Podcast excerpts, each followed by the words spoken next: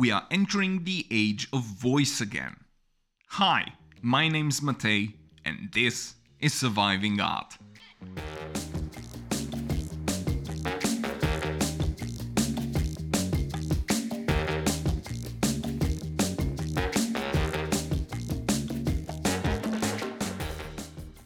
Here's a shocker I realized today. YouTube has been around for almost two decades and websites like Blogger and Facebook even more than that. So, social media and its power to potentially reach millions of people has been around the block for quite some time now. But with all mediums, there slowly but steadily come changes to the way people consume their content. At first, there was the newspaper, a wonderful and progressive way to inform people of happenings in society. Then came radio, and the game changed immensely. You didn't have to know how to read to be able to consume information. And you didn't even have to focus your attention on a piece of deadwood to get it. It all came from the ether. It really gets serious after the TV was invented, as the way we receive information became more tuned to the natural way we used to communicate through history, talking face to face. Sure, the news host wasn't really physically there, but they were close popping up in our homes like some formal messenger of old and telling us about whatever was happening that day. But you still had to wait to see the news. And if you missed it, well, you missed it. Luckily for us, platforms like TV on demand, YouTube, HBO Go, Netflix, I'm really interested to see if they ever decide to produce their own news segment. Well, all of them changed the game. From us having to adopt our time schedules to the daily news, the providers of information have now given us the freedom to decide when to consume it.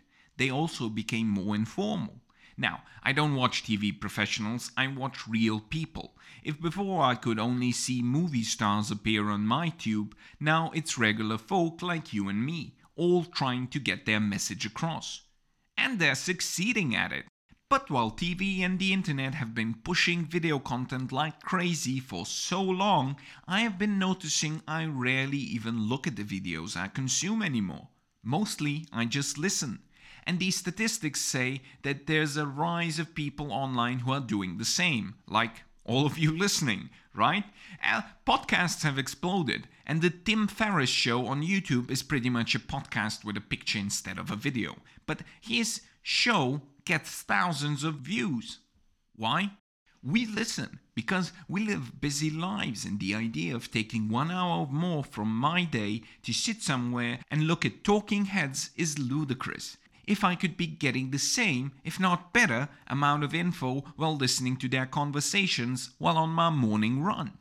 I believe voice content will be the big star in the years to come, and I encourage anyone who might be thinking about how to get their message, their art, or their lives across to as many people as possible to actually be able to someday even live off of their content to take a good look at podcasting.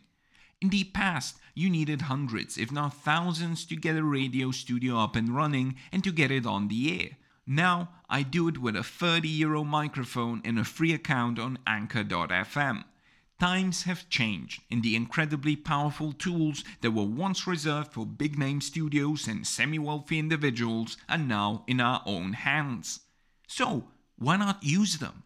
A lot of us know that the broader public doesn't really take the artistic profession as seriously as lawyers or doctors. So, why not make a talk show with a couple of our friends and talk about art and our experiences in the art world?